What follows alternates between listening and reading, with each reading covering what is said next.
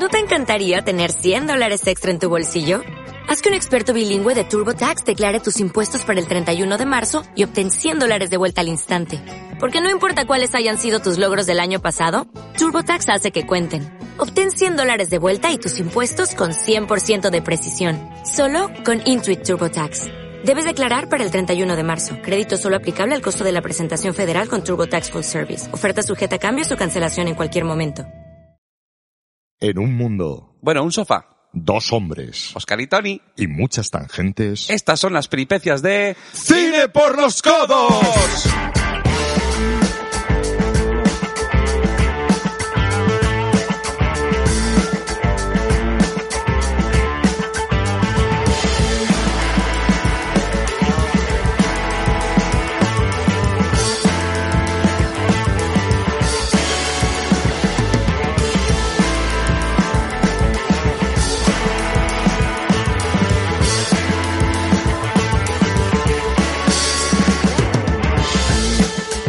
Hola, buenos días, buenas tardes, buenas noches Buenas sobremesas. y buenas madrugadas, queridos oyentes. Yo soy Oscar Yo soy Tony. y estamos aquí un día más en Cine por Cine los por codos. los codos express. Pues sí, nos hemos juntado porque no teníamos pensado hacer esto. eh, No. y- pero ha llegado el día. Ha llegado el día en que, que esto iba a pasar.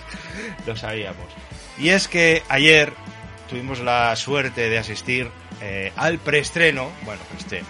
Estreno. Día, justo el día antes del estreno oficial de la nueva película de Marvel Studios, Viuda Negra, que lleva un Por año fin hemos visto Marvel en el cine. retrasándose un año y hemos podido ir a verla como otras muchas personas porque era uno no no no somos especiales no nos ha llegado No. Disney y nos ha untado. Bueno, somos especiales de en plan...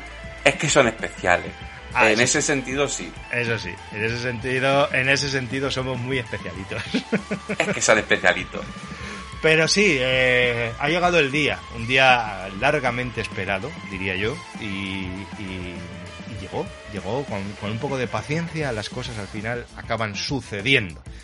Que han sido demasiados meses esperándolo, pues sí, todo que creo creo que para al final haber hecho un estreno simultáneo de pago en, en Disney Plus y en salas, pues ya lo podían haber hecho hace seis meses en Navidad y hubiera quedado bien. Por también. ejemplo. Y, y ya está. Y, y además habría Pero tenido bueno. cierta historia y cierto sentido porque sin meternos mucho, que ahora nos meteremos un poco más a saco, esto no va a durar mucho, eh, a priori. ya sabemos, amigos de esto. Yo, yo pensaba que no, pero tú ya estás ahí largado. Ah, yo no, Bueno, yo estoy, va. estoy introduciendo, introduciendo el concepto, porque había mucha gente que pensaba que ya nos íbamos de vacaciones, y no, no. Sí, sí, sí, sí, sí. Además No. dijimos que no nos íbamos todavía, pero estábamos ya calentando motores. Y sí, de hecho yo esto, pas- esto pasó por mi mente en- algún momento de la, de la semana pasada, pero dije, bah, no creo. Pues mira, sí, al final sí. Vamos a hablar de, de Viuda Negra un rato eh, y, y nos vamos a ir y ya, insisto, volveremos seguramente dentro de un par de semanas para cerrar temporada ya oficialmente. Y esto ha sido, eh, ah, pues no sé, la- previa de la despedida mm, de la quinta temporada de, de Cine por los Codos. Es el, bueno, ya que la gente pensaba que la otra era la despedida, esto es como el interludio de la previa de la despedida, Vale. Por ejemplo. Eh, antes, de, antes de entrar a Viuda Negra, rápidamente voy a hacer una crítica Fast and Furious de Fast and Furious 9. También, ya que estamos hablando de actualidad, tú no lo has visto, no voy a, ver, no voy a hacer spoilers. No. Eh, y, y con respecto a Viuda Negra, no lo hemos hablado, yo propongo que no hagamos spoilers hasta un punto en que digamos a partir de aquí puede que haya spoilers. Sí. Eh, si, es- si les queda el caso. Pero al hasta por ahora vais seguros, chicos, no va a haber spoilers. Entonces, Fast and Furious 9, lo único que quiero decir, y ya lo he dicho antes, por si nadie le quedó claro, mi orden de preferencia de la saga Fast and Furious de mejor a peor es 7, 5, 6, 8, eh, 2, 1, 4 y 3. Eh, para mí la 9 se coloca entre el 6 y el 8, más cerca del 6 que el 8. Y lo bueno que tiene la saga ahora es que por fin se han dado cuenta de que la saga es absolutamente ridícula eh, y lo han asumido. Y, y- y- Ahora un se han dado cuenta. interesante que hace que sea Sí, por fin se han dado cuenta. Es que Bien, la familia bien. confunde. Eh, y entonces eso, que, que, que ya está. Ya, eh, ya es- esa es mi crítica. Y es, y es disfrutable. Tú sabes a lo que vas, por fin ellos saben a lo que van eh, y, y se disfruta. También he sacado, aprovecho para decir que en la página de Cinecutre he sacado el, el pichi picha esta semana que va de las franquicias de Vin Diesel. Así que, mm, así que si tenéis el Patreon de Cinecutre lo podéis leer ya y si no ya lo podéis leer a partir de la semana que viene y todas las otras ya las podéis leer. Así que no sé qué estáis esperando en cinecutre.com. Así que todo, así que todo queda en fa- así que todo queda en familia, ¿no? Sí, de hecho había, había escrito un pichi picha antes, que es de los eh, héroes de acción que hacen realities, eh, pero al final, como salió esta, dije, pues mira, vamos a sacar esta primero y la semana que viene saldrá la de los héroes de acción y sus realities. Muy bien. Ya muy está. bien, muy bien. Viuda Ah, negra. Está, está bien porque así te, te man- mantienes em, contenido guardado para, en casos de extrema necesidad, poderlo soltar de vez en cuando. Está bien, es, Claro. es, es- es muy, muy, es- está muy bien, es una, es una buena idea que hagas eso. Pues sí, eh, como hemos dicho, eh, ha llegado el día, un año de retraso eh, de una película que mm, nadie esperaba hasta cierto punto y, y que bueno, que por fin se ha, se ha hecho una película sobre, sobre el personaje de Natasha Romanoff que quizá llegue un poco tarde en todos ya los aspectos. joder. Claro, por eso digo que llega tarde en todos los aspectos, ¿no? Por así decirlo. Eh, la pandemia además ya ha sido ya eh, lo que le faltaba a la pobre. Eh, pero bueno, así que empieza, dale, venga, empieza para adelante, dale. Sí, porque no sabemos, no sabemos lo que opinamos los dos sobre la película. Eh, eh, a ver, yo, yo voy a decir, a ver, eh, negativos. Eh, las escenas de acción para mí van perdiendo fuelle o van perdiendo impacto conforme va pasando la película. Y tenemos una vez más el típico tercer acto Made in Marvel. No voy a decir mucho más, pero es el típico final Made in Marvel. Em, pero, quitando eso, a nivel dramático, a nivel personajes, y me refiero sobre todo a Florence Pugh y a David Harbour, me parece de lo más brutal que ha hecho Marvel jamás. O sea, esos personajes, además de tener un sentido de humor muy seco, eh, muy británico, aunque sean rusos, eh, me encantó y luego poco a poco se va- van saliendo capas y capas y capas. Florence Pugh, que al principio de la película no me convenció, me fue ganando eh, y me parece estupenda. Scarlett Johansson, la pena es que quizás no se luzca tanto, pero está siendo el ancla, está siendo el ancla de todo. Eh, y en ese sentido, a nivel dramático, me parece fácilmente a la altura de, de, de Infinity War Endgame, obviamente eh, a mucho, mm, en una gama mucho más pequeña, eh, y, Civil War, por ejemplo, pero obviamente esos son épicos y aquí estamos hablando de básicamente un drama familiar. También tenemos en Ray Winston, al que se le va el acento constantemente, eh, un ruso de Hackney. Eh, tenemos no el villano más poderoso, no tenemos un Thanos, no, pero sí tenemos quizás el, tío más hijo de puta y asqueroso que ha dado la- el universo Marvel. O sea, me parece repugnante su personaje. Eh, y, y, nada más, creo que lo he disfrutado muchísimo. O sea, de verdad, o sea, el primer acto no me terminó de convencer, pero es que me fue ganando, me fue ganando y, y sin, y sin revelar mucho, me parece, me parece, eh, me parece una, una genialidad de película. Y lo único que estaba pensando todo el rato es, eh, o sea, cada vez iba entrando más y más en un estado de pena por lo que pasa en Endgame. Em, porque pensemos que estamos hablando de una precuela, bueno, secuela de Civil War, precuela de Endgame, Infinity War, em, Sí, esa, y, y ya. esa era la, la primera duda que había que resolver, ¿no? Ya, ¿Cuándo se va a desarrollar la película de Viuda Negra? Todos esperábamos que tuviera un pasado que fuera mucho más antigua, diría yo. De hecho, esperaba, esperábamos un, un conflicto con, con Clint Barton, que hubiera estado bien, pero no, al final no ha notado, aunque está muy presente en la película, también hay que decirlo. Vamos a, a dejar las cosas claras. Yo, por resumir también un poco así por encima, rápidamente, las primeras impresiones de la película, eh, más o menos coincido contigo.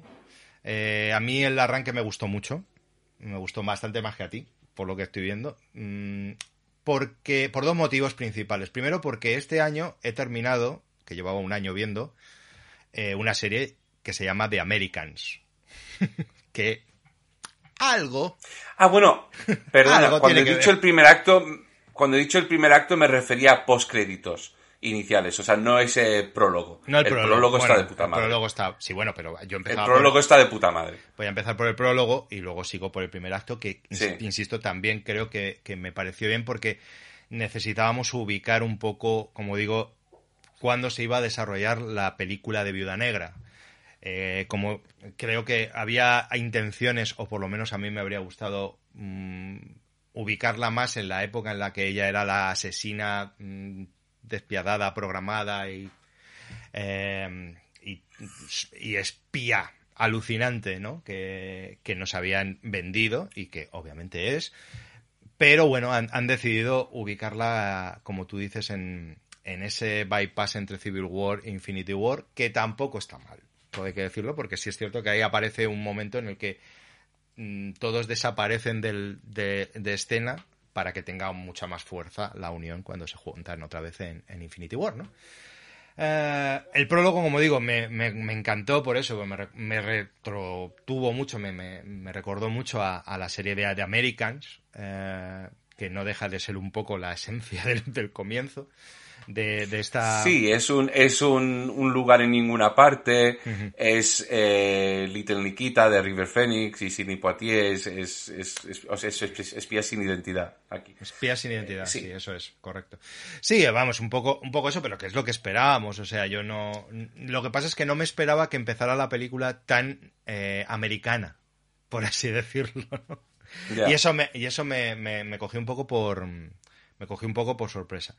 Lo que, lo que vemos a continuación, eh, luego también el año 1995, que es justo un año que además eh, es interesante, eh, temporalmente la película me parece interesante dentro del MCU, pero también dentro de los homenajes mm, internos que creo que hace la película. Porque, a ver, esta es la peli de la viuda negra que es, por así decirlo, o podríamos decir, lo más parecido a Capitán América en cuanto a personaje, ¿no? En ese sentido, podría estar un poco mm. orientado. Si, si Soldado de Invierno es la versión soviética del Capitán América, resulta que no. resulta que hay una versión soviética del Capitán América, de verdad que eh, Alexei, pero no me acuerdo el nombre, que es el personaje de, David Harbour, por supuesto, ¿no? Em, y, por supuesto, la película debería de tener un tono parecido a las películas de Capitán América. Si Soldado de Invierno eh, rendía, yo creo, homenaje, ya lo hemos dicho muchas veces, al cine de espías y el thriller, digamos, político de los años 70, con Tres días del cóndor, etcétera, etcétera. Aquí directamente, por edad, por supuesto, resulta que la película la ubicamos en los 90. ¿Y qué podemos hacer en los 90? Misión Imposible. Porque le debe mucho a Misión Imposible esta peli. Le debe mucho a Misión Imposible, pero eh, y yo no sé hasta qué es que no sé hasta qué punto, o sea, cualquier cosa ya se considera un spoiler ya. Eh, ahora, nos vamos a meter con eso. ahora vamos a los spoilers. Vale. Eh, no, no, en un, hay un momento al principio de la película que Natasha está, no sé por qué, porque además lo está viendo en el ordenador, parece que la ha escogido a posta, la ha dado por ver Moonraker. Moonraker. Eh, y Moonraker, y Moonraker tiene muchos paralelos con la película. Sí, claro, eh, ahí va a ir ahora. Eh, no voy a decir más, pero tiene muchos, hay mucha correlación. Hmm. Pero, pero esta es buena. Esa es la historia, esta, esta es buena. Moonraker no tanto. Eh, sí, obviamente creo que los dos referentes, digamos, como, como película para, para establecer al personaje era yo creo en los 90, ubicando el, comienzo de todo, la, génesis, que no es la génesis en sí del personaje, y esto me adelanto un poco hacia no. spoiler, pero que entiendes un poco por dónde va, eh, ubicándola en esos 90 en Ohio. Eh, la película creo que sabe en la liga en la que juega. Dice, vamos a intentar eh, establecer el, digamos, el canon de, de cine de espías en los 90 y en los 2000, porque el otro referente que tiene directo es Bourne, por supuesto. Es Jason Bourne, las películas de Jason Bourne. Para mal, diría yo. Y ahora, aquí ya me meto ahora, pues sobre todo por el estilo de, grabación. Eh, hay, hay, cosas que no me han gustado mucho de la dirección de la película, pero ahora nos meteremos, supongo, a ello más, más detenidamente. En general, a mí la película me ha gustado. Eh, sí es cierto que no me ha enamorado, también lo tengo que decir.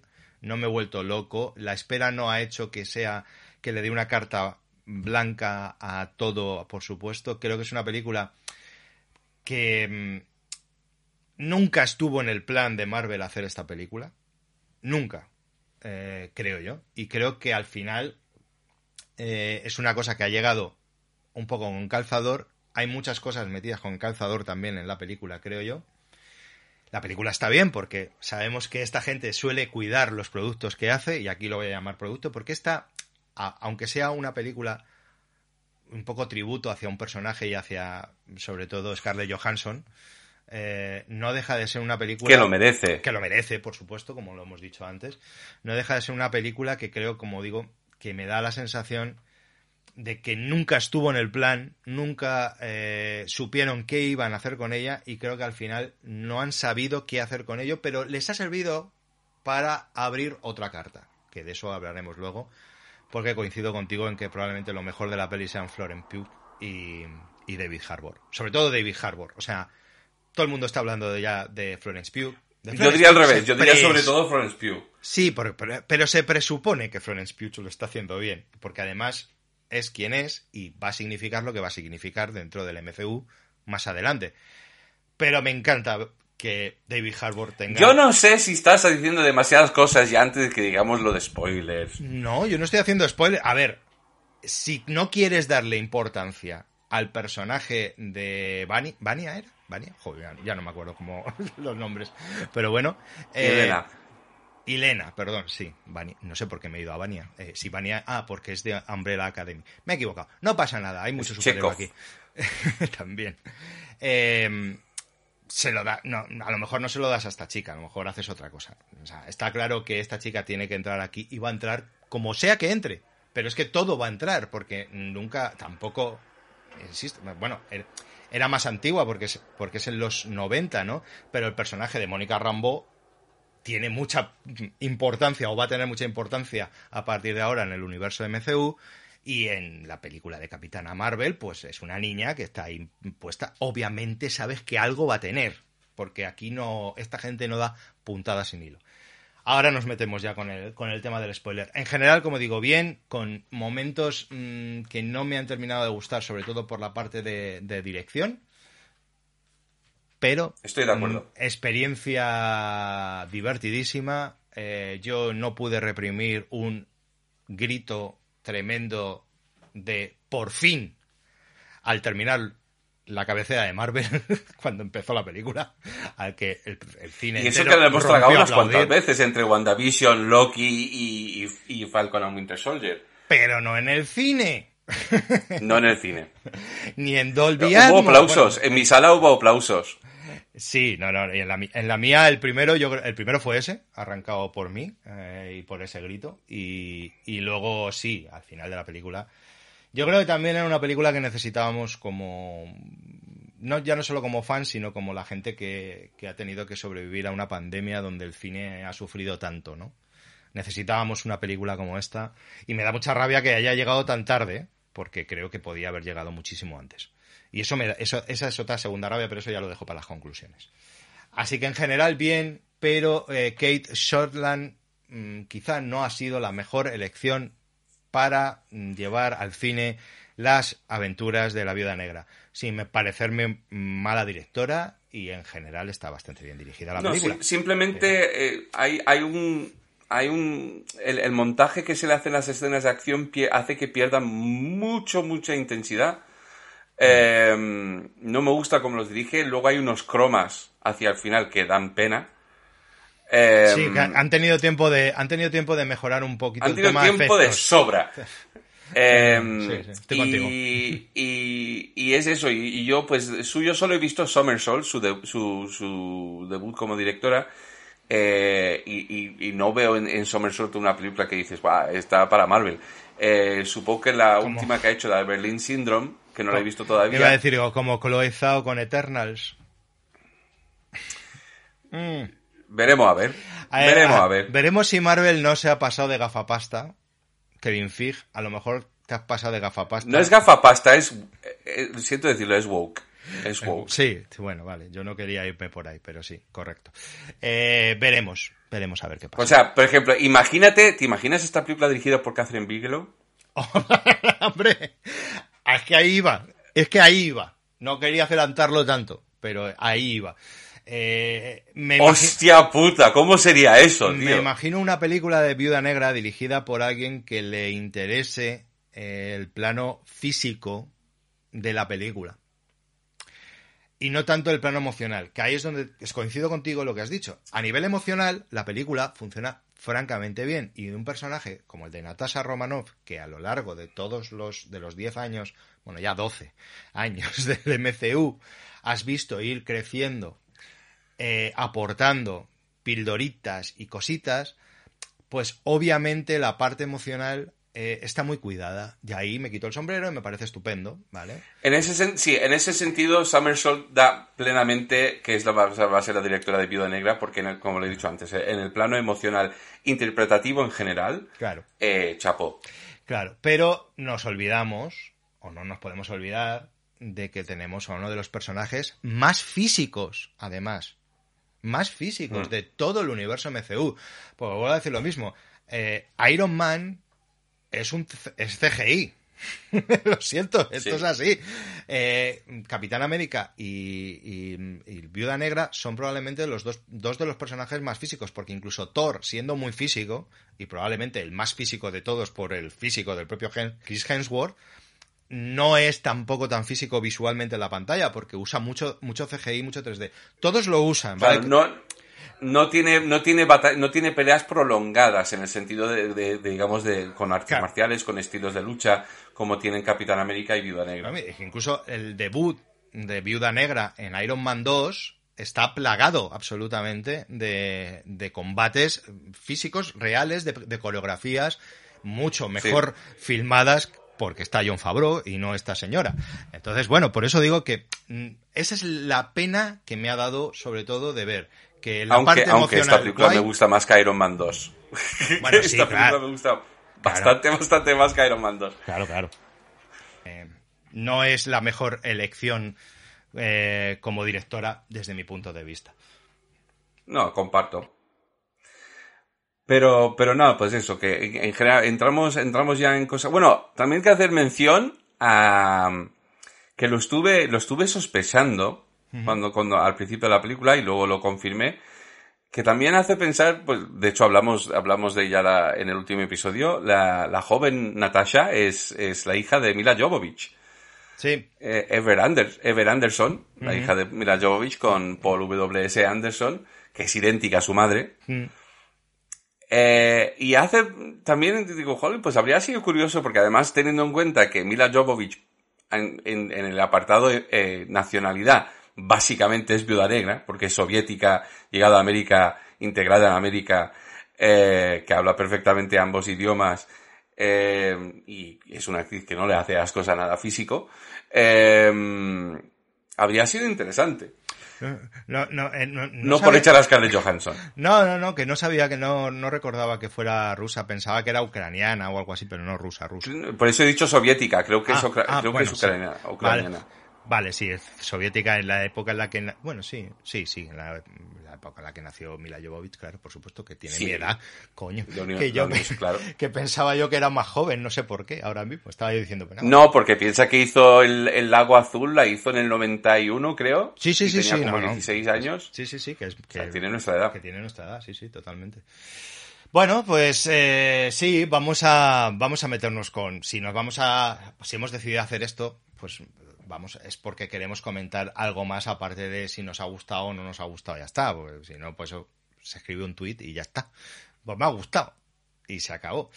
Eh, yo creo, yo creo, bueno, como eso, como mm, cierre de esto, simplemente decir eso, que me da un poquito de pena eh, que la parte quizá más de aventuras que podría haber mm, tendido la película se ha quedado más en, eh, encerrada en, un, en una historia más personal pero como ya decimos, ya empezamos con el tema de los spoilers, amigos. Eh, a partir de bueno, espera, voy a hacer una, una cosita que no es spoiler.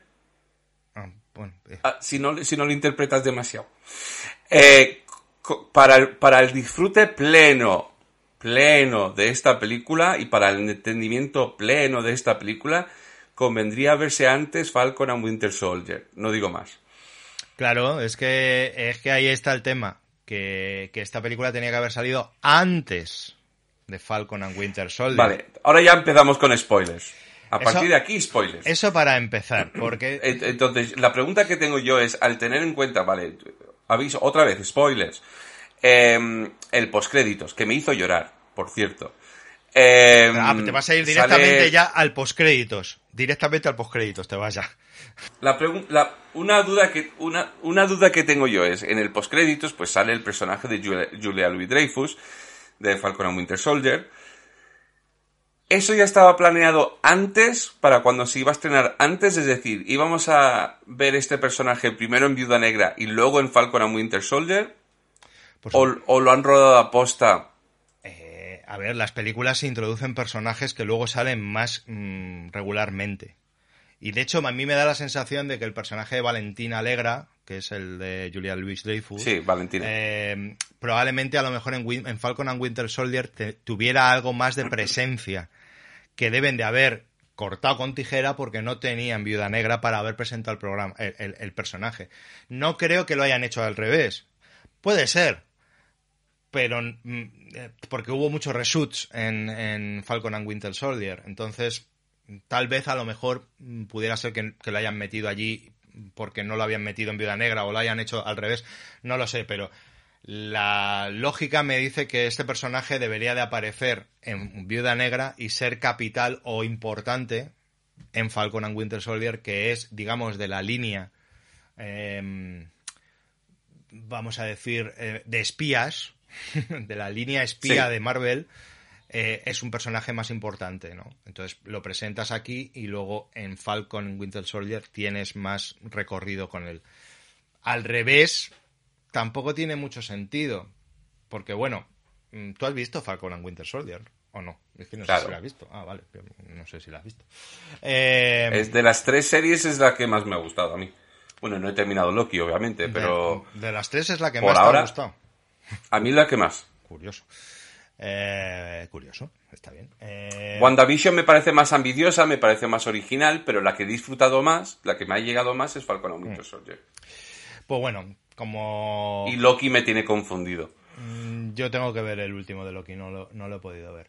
Vale, no digo nada más. Entonces, eh, bueno, eh, no lo sé. Si la, si la pregunta es si estaba metido o no estaba metido con idea, no lo sé. A mí me da la sensación de que eso, de que iba de que iba a ser su presentación aquí como un personaje que desconoces completamente, porque además en el, en el postcréditos no te da mucha información de quién es, solamente que dices, ah, es Luisa, es, es Julia Luisa Dreyfus, qué bien, una, una cara conocida, pero no te da tampoco mucha... Ah, ah, ¿Por qué está hablando con la vicepresidenta? Porque está hablando con, con VIP, efectivamente.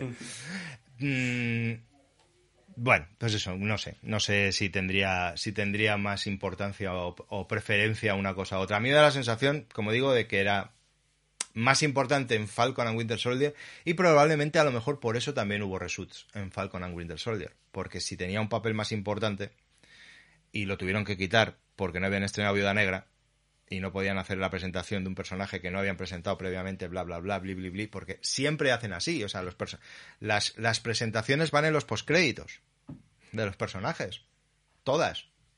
O sea, o, si no el propio personaje en sí, que le veas, el elemento que le define.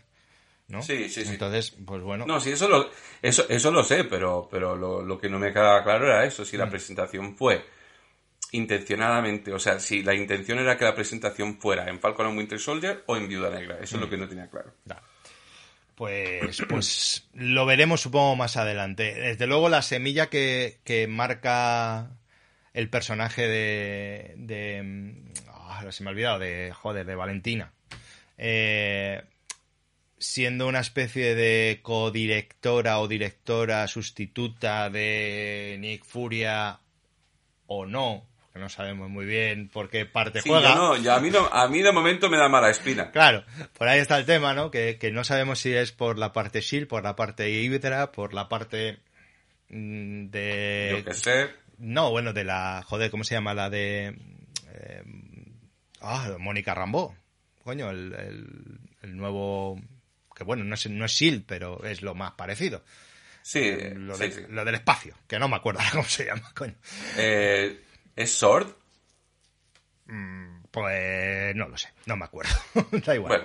Eh, al, algo tendrá que ver con esto, obviamente, de cara, de cara al futuro y, y, lo iremos, y lo iremos averiguando. Pero está bien también la elección del personaje porque, como dices, es una... Esta, esta mujer pues no sabe muy bien de por dónde viene y creo que es una elección muy, muy buena de actriz para, para un personaje que a priori hasta puede tener bueno, hasta ahora que un, está... un, punto cómico también, que puede ser divertido también. Ahora que, ahora que estamos en la zona spoilers también, o sea, más mala espina me da todavía que ahora va a enfrentar a, a, a Elena con, contra, contra Ojo de Halcón. O sea, eso, eso. En la nueva es... serie de Marvel Hawkeye, ya rodada, con Hal Stenfield además también, cogiendo. Eh, ahí va a haber una buena pelea. Eh, Florence Pugh, Hal Stenfield. Puede estar divertida eso. Puede ser divertido eso. Eh, veremos a ver cómo está la serie, veremos a ver si también es una despedida por parte de. De. Ah, lo diré. De Ojo de Halcón, que no me acuerdo el nombre. De Renner. Barton, no, de Jeremy Renner. De Jeremy Renner. Que también es, es factible que sea también una despedida de Jeremy Renner. Bueno, él lleva desde, desde Ultron diciendo que me voy, ¿eh? Que, que... O sea, no él, pero Clint. Ah. O sea, hasta luego. No podía, ¡Joder! no podía salir aquí porque entonces ya hubiera sido el. eh, ¿Cómo era? El, el legado de Bourne 2. ¿No? Sí, exacto. Está, está, demasiado cerca la franquicia hasta que se entrecruzan amigos. Aquí el punto de unión que tenemos es William Hart, que cada vez está más viejo y decrépito el hombre. Eh, sí. el secretario Ross. Por cierto, ¿dónde está tu hija? Eh, secretario Ross. Yo tengo muchas ganas de ver a tu hija otra vez en el MCU, maldita sea. ¿Quién es la hija de este señor? A lo mejor no os acordáis, pero es la, la, hija de este señor se supone que es el affair amoroso de Bruce Banner. ¿Dónde estás? Claro. eh... Es Liv Tyler, pero como ella se fue con Edward Norton y Edward Norton ya no existe en el MCU. Bueno, pero, pero me da igual, porque si hemos metido a Evan Peters en, en WandaVision, también podemos traernos a Jennifer Connelly y la arreglamos del todo, que es la primera. No, a Liv Tyler. La, no, perdona. Jennifer Connelly. La primera es Jennifer Connelly. Ah, vale, de la de Ang Lee, vale. Ah, sí, claro. Así que eh, sí, eh, no, no, no pasa nada. Oye, si tenemos que traer a Jennifer Connelly porque no quiera a Liv Tyler, no hay ningún problema. Oye, traemos a Jennifer Connelly. De hecho, mejor. A todo eso, ¿tú crees cuando echaron a Edward Norton, antes, antes de coger a Mark Ruffalo, ¿tú crees que Eric Bana estaba en plan, porfa, porfa, porfa, No. porfa, porfa? No. No, o sea. Es que. Bueno, lo de, lo de Hulk da para hablar un día aparte, porque. ¿Qué, ¿Qué dos elecciones para hacer de Hulk, Dios mío? O sea, ¿qué dos actores? Uno que es eh, cero carisma, buen actor, pero cero carisma, que es Eric Bana. Es un tipo que tiene muy poco carisma, maldita sea. Incluso una película como Munich, que está francamente bien. Yo discrepo, tío. Si, por ejemplo, si le ves en Chopper, eh, el tío Para. rebosa carisma. Lo que. Pero para hacer ¿Eh? de Hulk. Para hacer de Bruce Banner. Ya.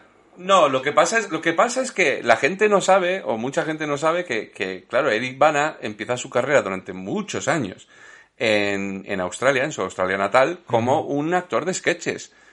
Eh, era un tío que hacía programas sí, de sketches sí. y monólogos y, y, tal. Entonces yo creo que realmente, eh, o sea, pero casi desde el principio se ha fincado como actor dramático, salvo alguna excepción, eh, y, y, yo creo que funciona mucho mejor como actor cómico y, de hecho hacía personajes bastante grotescos. Chopper sin ir más lejos, o sea, Chopper fue el bautizo perfecto en el cine, porque el personaje que más es un personaje real era era era como un Joe Exotic, un Tiger King, pero psicópata. Eh, y es un personaje muy interesante, pero luego se ha afincado en el típico papel de no llegando a guaperas, pero más o menos y tal, y que no tiene mucho más que aportar cuando tiene más que aportar, pero no en este ámbito. Por eso digo que los dos actores que se eligieron mm, está mm, descartado totalmente cualquier tipo de mm, crítica hacia su capacidad interpretativa. O sea, los dos son buenos actores. Ahora, tenemos a Eric Bana, que, insisto, creo yo, desde mi punto de vista, y me puedes decir, oh, que más Rufalo no tiene, no tiene más carisma que Eric Bana, pero sí la tiene. Para mí sí la tiene. Sí lo tiene, sí lo, ¿Entiendes? Para mí sí que tiene más carisma siendo alguien mm, secundario, incluso podría decir. No hay ningún problema. Pues un tipo que no sé. aunque sea, aunque sea, aunque sea por el lado de que da penica, de que te resulta un poco patético.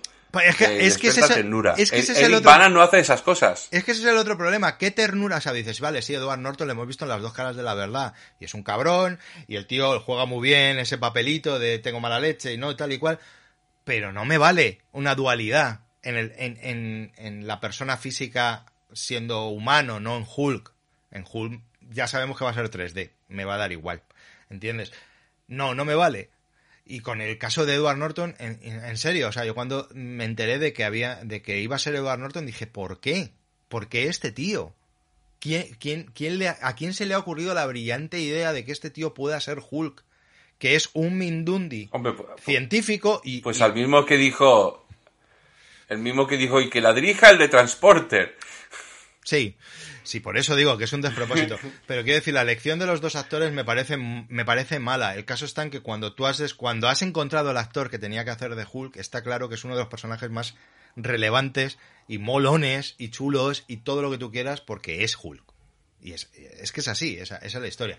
Pero no me, no me coges ni a un gran actor ni a un actor problemático y conflictivo como sabes que es Edward Norton. Maldita sea. Necesitas a un tío, no dócil, pero alguien que, que realmente o no se tome muy en serio a sí mismo que eso es importante también, cosa que Edward Norton no lo va a hacer porque Edward Norton se toma demasiado en serio a sí mismo siempre, se ha tomado demasiado en serio. Sí.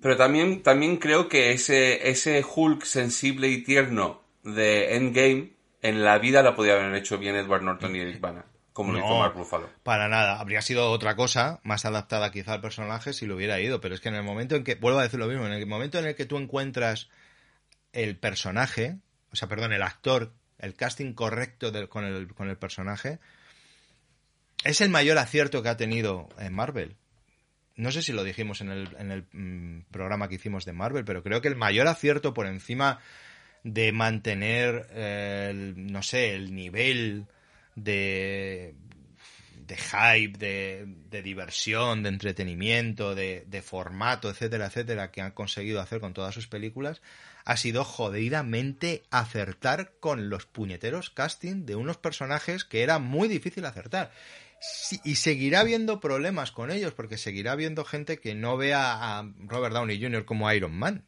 porque son muy fans. Y dices, no entiendo que no lo veas, pero venga, vale. Patida perra gorda, chico.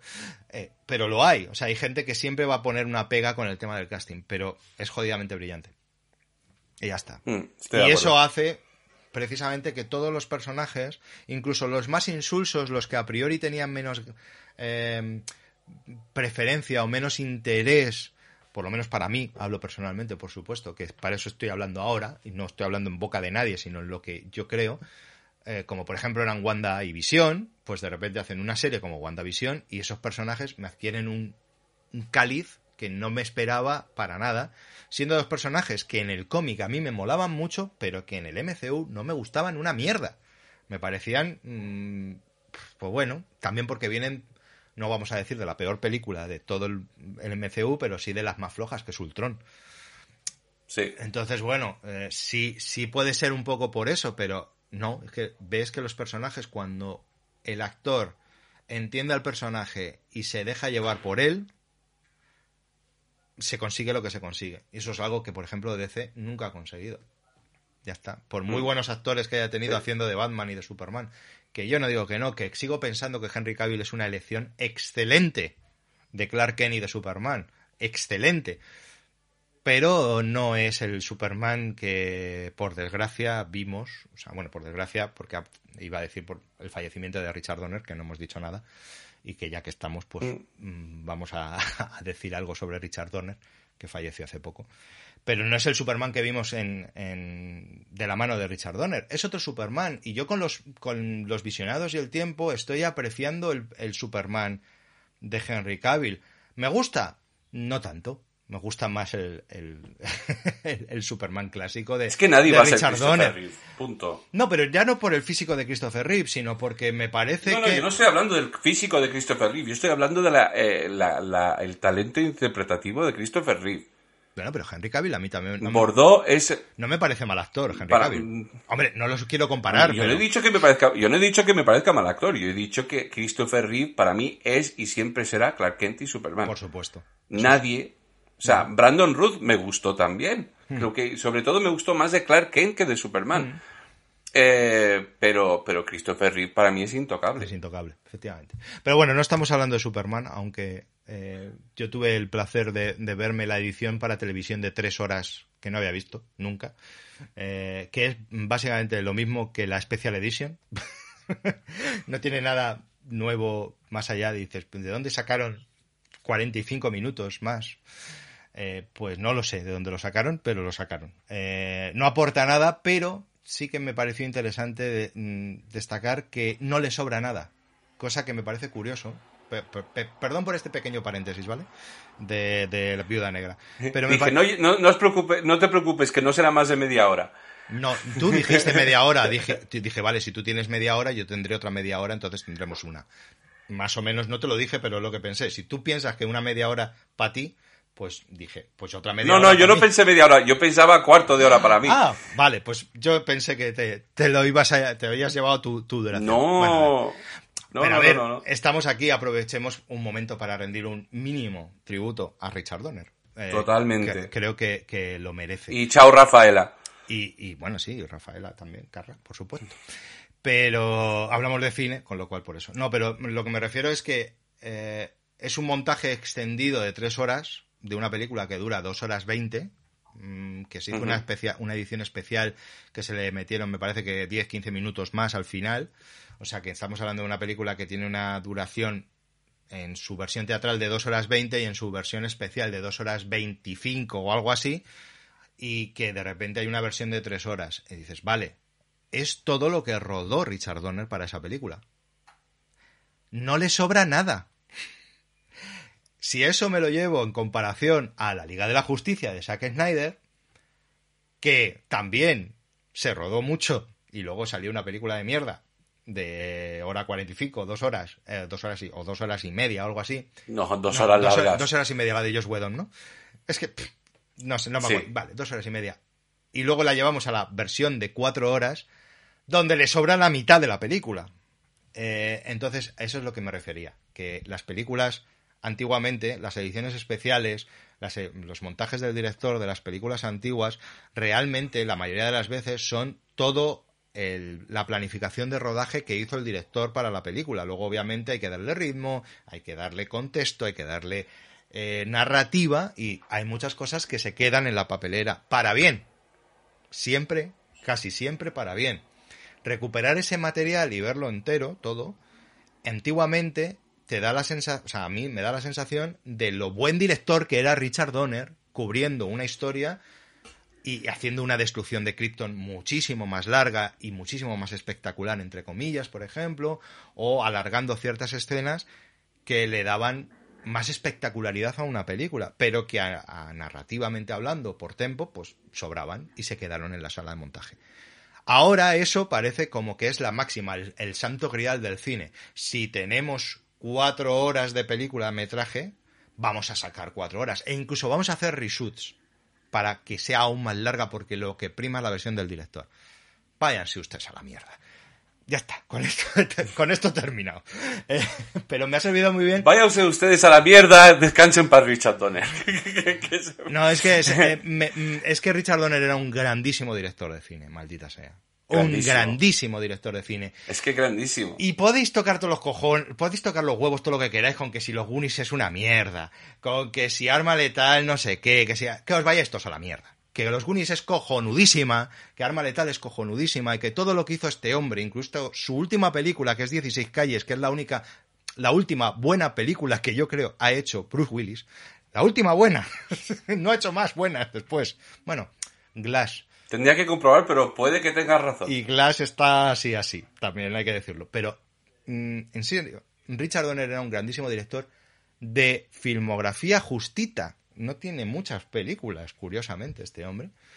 Pero creo que sabía francamente bien contar una historia, rodar y rodearse de amigos también para hacerla y, de gente con talento. Sin él no existe el género del que estamos hablando hoy, que es el cine de superhéroes. Y eso también creo que es importante tenerlo en cuenta. Y hasta por eso quería hablar un poquito de Richard Por mucho que los Alkin no estuvieran de acuerdo. No, si eh, llega, tengo un último si llega a ser por los Salkin, si queréis ver la versión de los, de los Salkin de Superman, miraos Superman 4, En Busca de la Paz, que es más o menos lo que habrían hecho los Salkin si no hubiera estado Richard Donner ahí en medio. ¿Vale? Ya está, sigue, adelante. Que querían cameos de Kojak y cosas de estas, o sea, muy bizarro. Pero bueno. Eh, no, yo tengo, un, yo tengo un último apunte.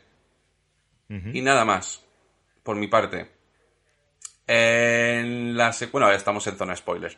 En la secuencia, en la secuencia en la cárcel, antes de que rescatan a, a Guardián Rojo, eh, cuando le llaman a él. No me acordaba, me acordaba de Alexei, pero no de Guardián Rojo, maldita sea.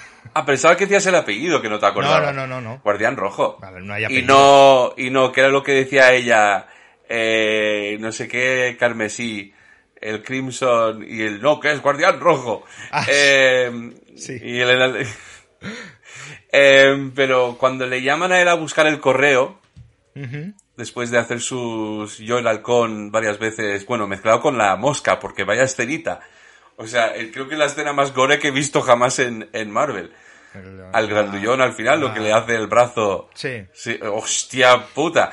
Pero, pero cuando le llaman después de eso para el correo, y él viene hacia pantalla, hay, hay, un montón de mesas, porque están como en la zona común, en el comedor de, de, la cárcel, y a mano izquierda, la, la, la, mesa que está más cerca, digamos, de la cámara, hay un tío con melena que yo estoy convencido que es Stan Lee que lo han colocado digitalmente y le han puesto melena. Estoy convencido. Ah, pensaba que, ibas a decir que era el, el, de, mm, el de Iron Man 2, joder, no me acuerdo ahora cómo se llama. No, no, no, Mickey Rourke, no, no, no, estoy convencido de que han puesto digitalmente a Stan Lee. Por favor, comprobad, a ver, a ver, qué, a ver qué opináis. Y nos lo decís en las redes que son cuáles, Oscar. Vamos muy rápido en este programa porque queremos hacer algo menos menor de una hora y ya vamos largos. Eh, www.facebook.com barra cine por los codos, en Twitter e Instagram, arroba cine por los codos, un correo electrónico cine por los codos, arroba gmail.com. Ya sabéis nuestras redes sociales que son las de siempre, básicamente cine por los codos. Cine por los codos. Pues no sé, no, y ya está, no, no me fijé en, ese detalle, pero bueno. Yo me quedé de piedra, digo, hostia, es Stanley. Yo creo que es Stanley. Pues eh, si es, eh, es una cagada, desde mi punto de vista. Porque además hace una cosa como que cuando él, cuando él sale de pantalla, este se inclina como siguiéndole la mirada y digo, hostia, tío, creo que es Stanley. O sea, con melena y con... Pero yo creo que han cogido, pues sí, que digitalmente han incorporado a Stanley. Y si es así, tenemos Stanley para siempre. Sí, pero por eso que no, no, me, no me gusta mucho porque me parece más interesante que se quede como un arco concreto de esos, de este primer estas cuatro primeras fases, de estos primeros diez años, que él estaba vivo. A mí no me importa, tío, que son dos segundos en cada peli. Sí, pero, pero, pero la gracia de, del cameo no era ver la cara de, de Stan Lee, la gracia del cameo era ver a Stan Lee. ¿Entiendes? sus frases, sus gestos, sus, sus idas de olla. Ahora es, como un, ahora es un Wally. Claro, por eso, pero ahora es eso, es, es un, es un recurso gracioso. No, no, para mí, para mí personalmente no, pero oye, si lo ponen no me voy a quejar, no voy a decir vaya mierda y voy a dejar de ver las películas. No, para nada. Pero Ay, bueno, bueno, y por cierto que tenemos otro otro estreno Marvel, bueno, que, que además esta semana ha habido de estreno entre Fear Street, ha salido el documental de Edgar Wright de los Sparks. Eh, tenemos un montón de cosas que han salido ahora. Hemos tenido otro estreno Marvel esta semana, que es el corto de Good, the Bad and the Loki de Los Simpson. ah, sí, lo, lo he visto. No, no lo he visto, pero tengo, lo tengo ahí para verlo. Sí. Bueno, Son cuatro minutos.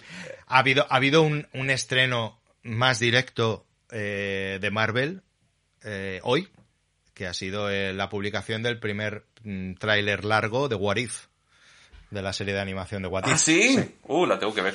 Eh, así que sí, está, Y- está en marcha esto, arrancado, y ahora hay que meterlo todo poco a poco. Estamos en a dos No sé, episodios. van a sacar una pelilla cada dos meses. El, el trailer que salió de, de la nueva fase, las fechas eran era una cada pero dos porque meses. se les ha acumulado con este tema y ten- estamos a un, Ya. a un episodio del final de Loki también, eh, pues un- seis- son seis episodios, o sea que la semana que viene termina Loki y, y nos, y nos tiene a todos Lokis, nunca mejor dicho. La, la serie a mí personalmente Sí. me está gustando muchísimo.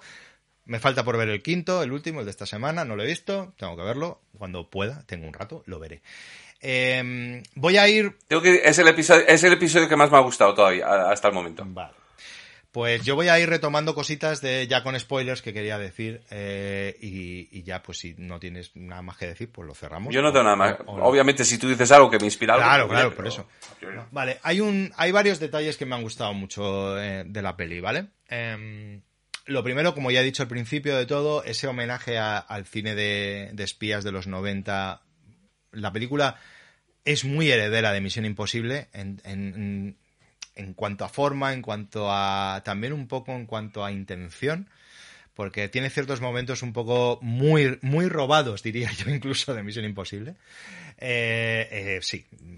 Es que esto lo estamos haciendo, obviamente, como siempre, en vídeo. Y, y Estoy haciendo- viendo- A ver, es la zona spoiler. Cambios de caras. Caras de látex, cara de yo que sé, que se quita, que te crees que. Ah, que no es fulanico, es tal. Vale. Sí, pero bueno, yo no, fíjate, no, no quería decirlo, porque eso, aunque sea un spoiler, mm, tampoco. Creo que todo el mundo sabe si, si decimos Misión Imposible, sabemos por dónde nos va a ir.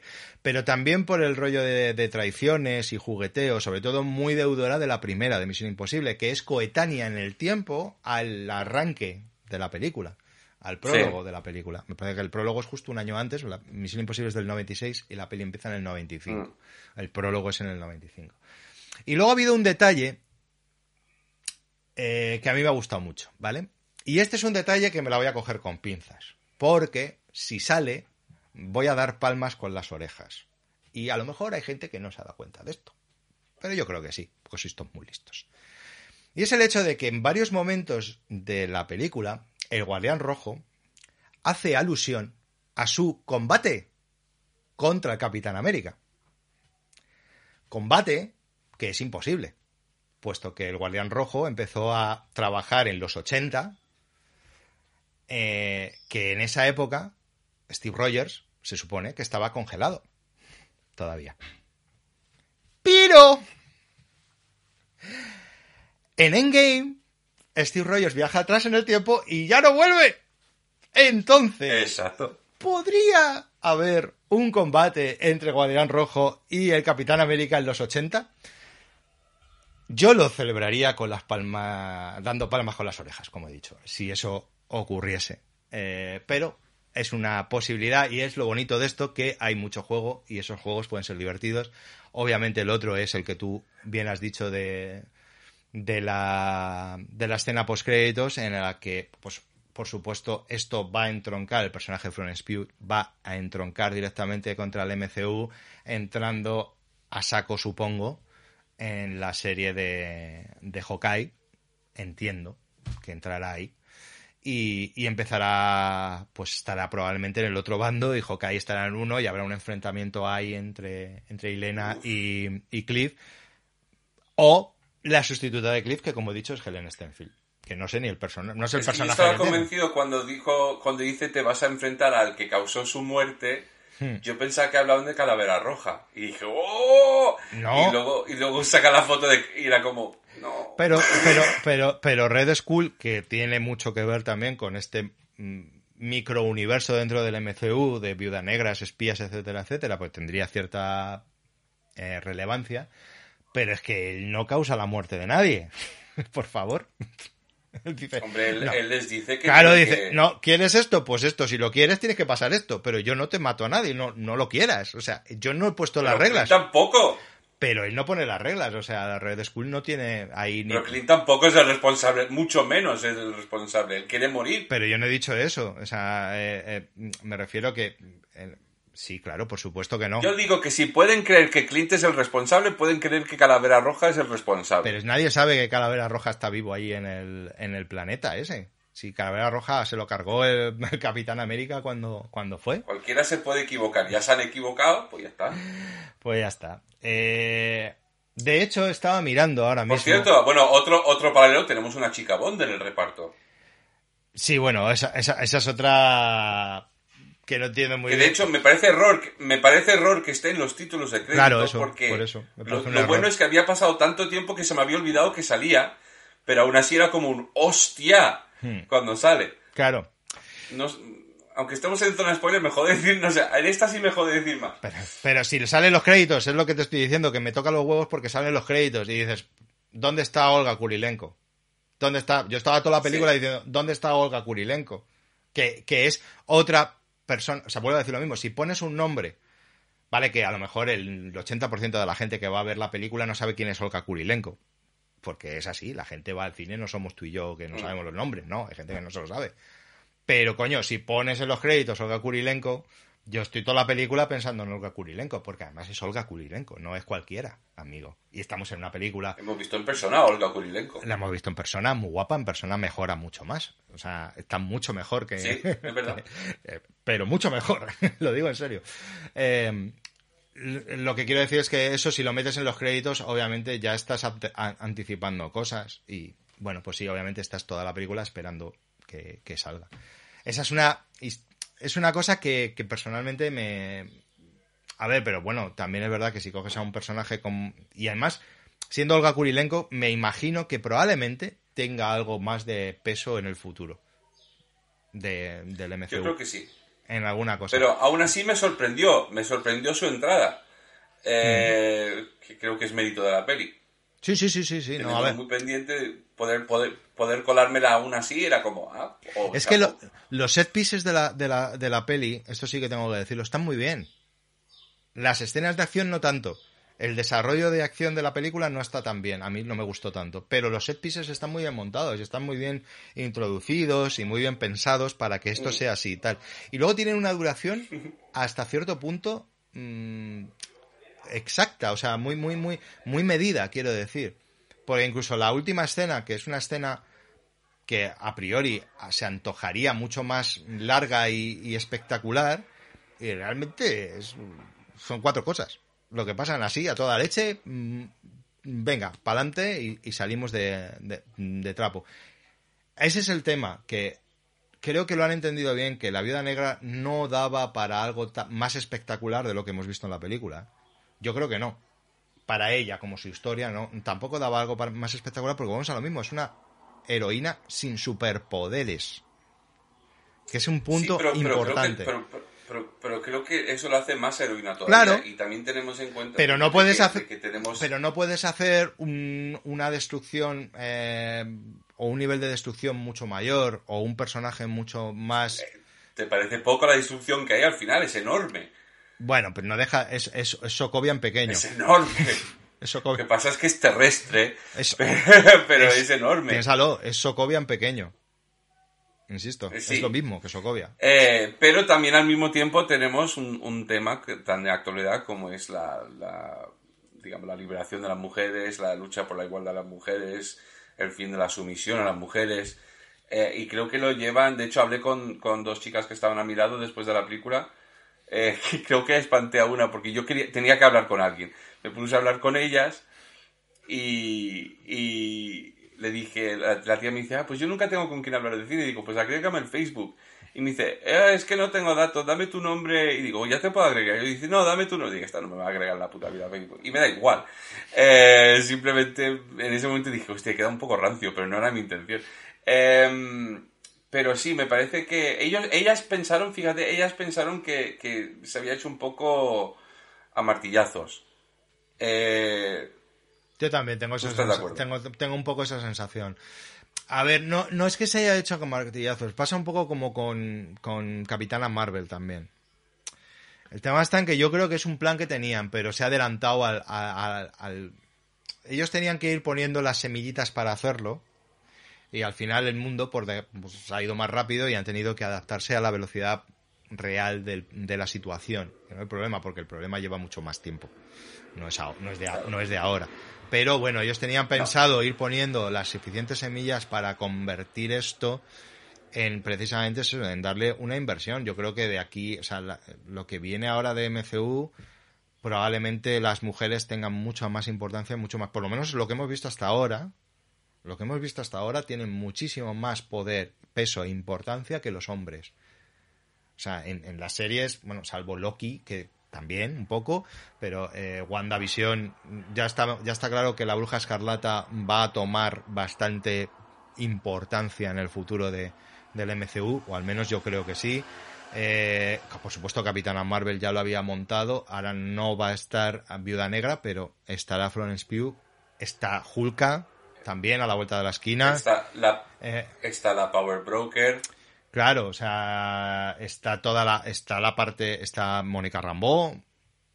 O sea, es que Sí. mm, está Agatha si vuelve. también, o sea, eh, veremos qué hacen con Black Panther.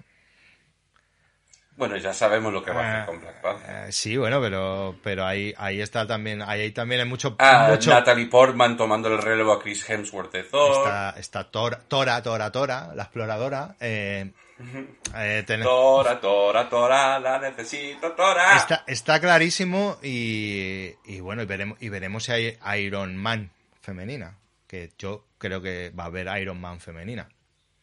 Por supuesto. Eh, sí, la hija. No, no, Pepper no, la Ah, no, hija. yo la me- hija. yo- Ah, Que vale. de hecho en cómics, si no recuerdo mal, es- está. Creo, creo que sí. Y espérate no haya una Spider-Woman o una Gwen, Gwen Stacy, Woman, Bueno, Spider-Man. hay- en- en, el, en el Spider-Verse ya hay una Sí, Spider-Woman. sí, sí, sí, por eso. es Gwen Que- Stacy, creo, claro, que creo, creo que el, el relevo de Marvel va a ir por ahí porque también los tiempos lo han pedido, que sea así. Y de hecho en los cómics también ha ocurrido. Así que, fachas, iros agarrando los gallumbos.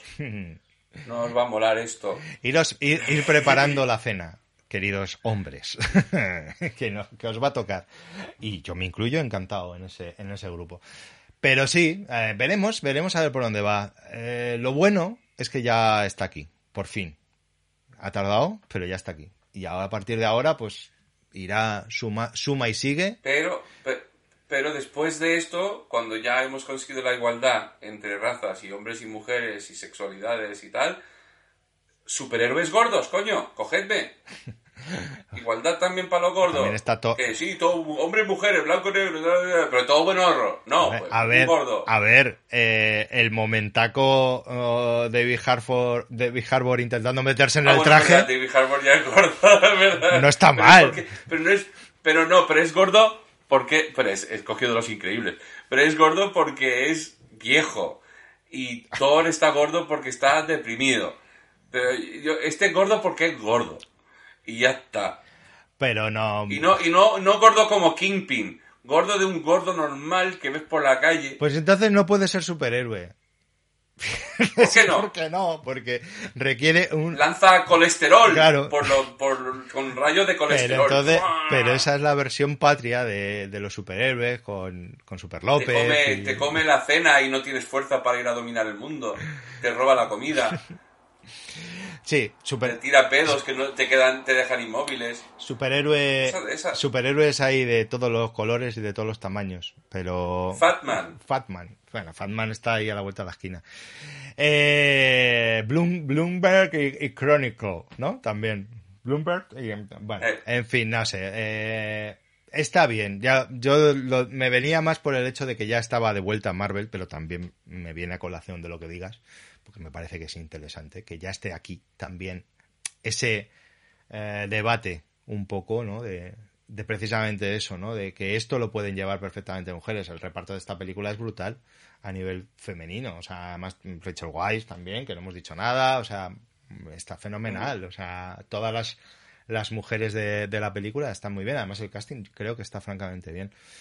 Y, y es un poco eso, ese, ese empoderamiento en el primer personaje de, femenino de, de Marvel. O sea, creo que, que, tocaba, ¿no? Sí es cierto que, como digo, me da un poco de rabia que creo que es una película que no estaba nunca, ha estado en los planes de Marvel y se la nota un poco descolgada de, descolgada de todo. Yo, yo estoy de acuerdo en que creo que, que lo hicieron un poco porque se veían obligados, quizás nos equivoquemos, pero para ser, en el caso de que sea un producto metido tan con calzador, yo aplaudo que para mí no se note tanto. Y, e insisto, Mm. a nivel dramático, es, para mí es de lo, de lo mejorcito de Marvel.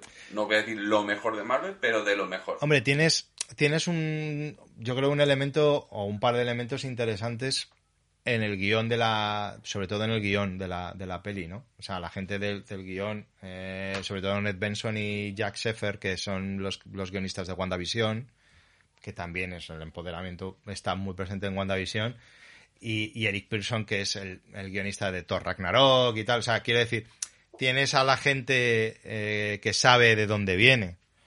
¿no? Eh, has, has, no has metido a lo mejor a tu serie A a, a escribir el guion, ¿no?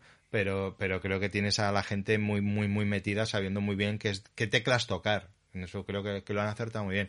Lo que me da rabia, como mm. vuelvo a decir, es que quizá la dirección no sea la adecuada para una película de Viuda Negra y además una película de despedida de Viuda Negra. Porque si había alguna, y ahora ya sí, el spoiler definitivo, amigos, si había alguna duda de si Natasha estaba viva tras Endgame al hacer una película sobre Natasha, no. Natasha murió en Endgame para salvarnos a yo todos. Sigo, yo, sigo, yo, sigo, yo, yo sigo teniendo fe. A ver, hay una. Y estaba esperando ese, y estaba esperando ese segundo silbido al final de la película. Era como, oh, silbido, va a haber. Yo hubo... Y lo que hay es. Yo con el claro, el chiste de, de Luisa, de, de Julie Louis Dreyfus. Eh, ahí yo. Julia Louis Dreyfus. Da igual. El orden de los factores, todos sabéis de quién estoy hablando. yo, pensé, yo pensé en otro fallecido, precisamente. A mí se me encogió el, el, corazoncito dos veces en esa escena. Porque por un lado esperaba el silbido de Viuda Negra y por otro lado me acordé de John Doe. También. Hasta en eso juega bien. Vale. Hombre, yo no había pensado en pues. Lo, pues, pues no sé por qué, pero yo oí el silbido y me imaginé la flechita. por ahí, dando vueltas. Entonces, no, pues yo no, no, no pensé. No, que no tiene, porque no tiene nada que ver, pero eso es lo, lo que tiene Marvel de, de unión, de, de, lo que ha conseguido Marvel de, de, tantas cosas y al final haberlas unido hasta cierto punto de una manera tan, tan fijada. ¿Sabes? Que hasta una cosa que en priori no tendría que ver con otra te recuerda a otra que sí. Y esa es la historia, ¿no? Mm. Que, que, que, que al fin y al cabo todo es el mismo universo. Y que por supuesto hay que tener muy en cuenta que aparte del empoderamiento femenino que va a venir y que ya es tangible en el futuro de inmediato de Marvel, lo otro que va a venir es el multiverso. Y ahí ya no hay nada escrito. Entonces, ahí todo vale. Entonces no sé, ya veremos, ya veremos a ver qué, qué demonios pasa aquí. Pues sí. Así y ya que, está, ¿no? No sé. así que nada, nos vamos, ¿no? Sí, nos vamos. Yo creo, a, hemos, hemos dicho un poco lo que nos ha parecido este regreso de, de, Marvel a nuestras vidas. Insisto, como tú bien has dicho, no se han ido porque estaban las series y las series además quiero aprovechar que no hemos hablado prácticamente de ellas en ningún programa desde que han empezado mm, para dar las gracias porque creo que han sido muy importantes no solo para ayudar también a la siguiente al siguiente movimiento de Kevin Feige dentro de, de Marvel eh, sino también a, nosotros para no olvidar de dónde veníamos y lo que veníamos y además haberlo hecho también en general, que sí, con altibajos, WandaVision tiene sus cosas, Falcon, Winter Soldier tiene sus cosas, Loki puede tener sus cosas, pero lo cierto es que para mí las tres son cojonudas, o sea, me siguen pareciendo estupendas, con sus cosas buenas, con sus cosas malas. Sí es verdad que es mi primera decepción ha sido Falcon and Winter Soldier, ya lo, ya lo dije, eh, no porque no me guste, sino porque quizá a priori era la serie en la que más esperanzas tenía puestas porque es, como he dicho, la línea de Marvel que más me gusta. Entonces tenía más esperanzas volcadas ahí y menos a lo mejor en WandaVision, que a priori es la que más me ha gustado de las tres, sin haber terminado Loki. Veremos que Loki me ha sorprendido mucho, también tengo que decir. Por cierto, ¿has visto, ¿has visto lo de Hugh Jackman de esta semana? No, no he visto nada. Esta semana no he tenido vida. Dos, dos historias, dos historias que ha hecho en Instagram. La primera, la garra de Lobezno. Y la segunda, una foto de él con Kevin Feige. Bueno, ya está. Ya están las especulaciones. A ver. es que esa, esa, es la otra cosa que, que no sé cuánto tiempo va a tardar. Pero esa es la otra cosa que tiene que llegar a Marvel. Lo que pasa es que no mm, a priori no puedes creo que no de, no sería buena idea meterla en esta en esta primera fase de la segunda fase de Marvel como cojones del año 2 o de como coño lo llamemos esto del de post post endgame porque es el, el, después de Thanos. Después de Thanos. Es la era después de Thanos después de las gemas eh, no lo sé pero ahí tienes dos conceptos que, que más pronto que tarde entrarán en Marvel, que son Cuatro Fantásticos y X-Men, por supuesto. Y por cierto, ya que estamos a tú, el, el binomio John Krasinski y Emily Blunt para Reed Richards, su Storm, ¿qué opinas? El binomio John Krasinski y Emily Blunt para lo que sea. Vale, pues que no. Me parece bien. Sé que no va a salir. Me caen de puta madre. Y me gustó más Un Lugar Tranquilo 2 que la 1. A mí me gustaron las dos mucho y la dos me parece cojonudísima y si no habéis ido a verla, tenéis que ir a verla porque hay que ver esa película, hay que verla en el cine. En un cine, amigos. Porque el sonido de esa película es brillante. Absoluto. Y hace que la película... Bueno, pero no hago más cuando fui a ver la primera, que fui a Los Ideal, y claro, versión original, y todo lleno de guiris, y no hay nada de diálogo, y todos los subtítulos al, al lenguaje de signo en español, y todo lo guiris, what the fuck, no se ah, bueno, claro. Esa, eh, eh, claro, esa hay que ir a verla con subtítulo en inglés. o, ah. o, saberse el lenguaje de signos, eh, que tampoco está mal. Pero sí, o sea, creo que ha venido a, revitalizar, a, a revitalizar yo creo, mucho el género de terror clásico. Porque no aporta nada, no, no, es, no es nada... Bueno, aporta, yo creo que sí que tiene ciertos elementos que aportan bastante, ¿no? Sobre todo la primera, pues la segunda no deja de ser una secuela cogiendo un poco el ritmo y, y la línea de la, de la, de la primera, ¿no? Pero sí, es un 28 semanas después. Sí, sí, pero con un pero con un prólogo brillante, amigo. Sí, wow, no, wow, un prólogo wow. bri muy brillante, muy deudor del Stephen del, del Steven Spielberg de La Guerra de los Mundos, también hay que decirlo. Yo lo vi, desde luego. Por cierto, en la escena en la escena de Black, de Black Widow en la, cuando van a ver a Rachel Weisz en la casa uh -huh. Hay una iluminación muy Spielberg ahí eh, eh sí los helicópteros cuando ¿no? van llegando con las luces que van emanando por la ventana y todo es, me, me, me pareció muy Spielberg bueno vi los sismos ¿no? Sí, vi, joder vimos sismo sismón Joder, no lo voy a pronunciar bien. Bueno, el director de fotografía de Encuentros al de la Fase. Bifrontismo. bifrontismo. Es bifrontismo. No, bifrontismo es de Mecano, tontolaba. Eh, claro. y, y, el cuadro que tienes detrás también. Es, es, un, es poco... un, cuadro de. El, toda, toda la escena es un cuadro de bifrontismo. Bueno, eso, que sí. Sí, no, tiene. Porque tiene muchas fuentes y bebe de muchos sitios y eso está muy bien. Pero la película eh, es. Por cierto, hablando de todo esto del terror y tal, eh, ayer sobrepasé ya eh, he visto 2.500 películas de las que han pasado por Sitges. Solo me quedan 2.720 y algo. Pues ya para si eso para, para, el año que viene hablamos de ellas, ¿vale? Eh...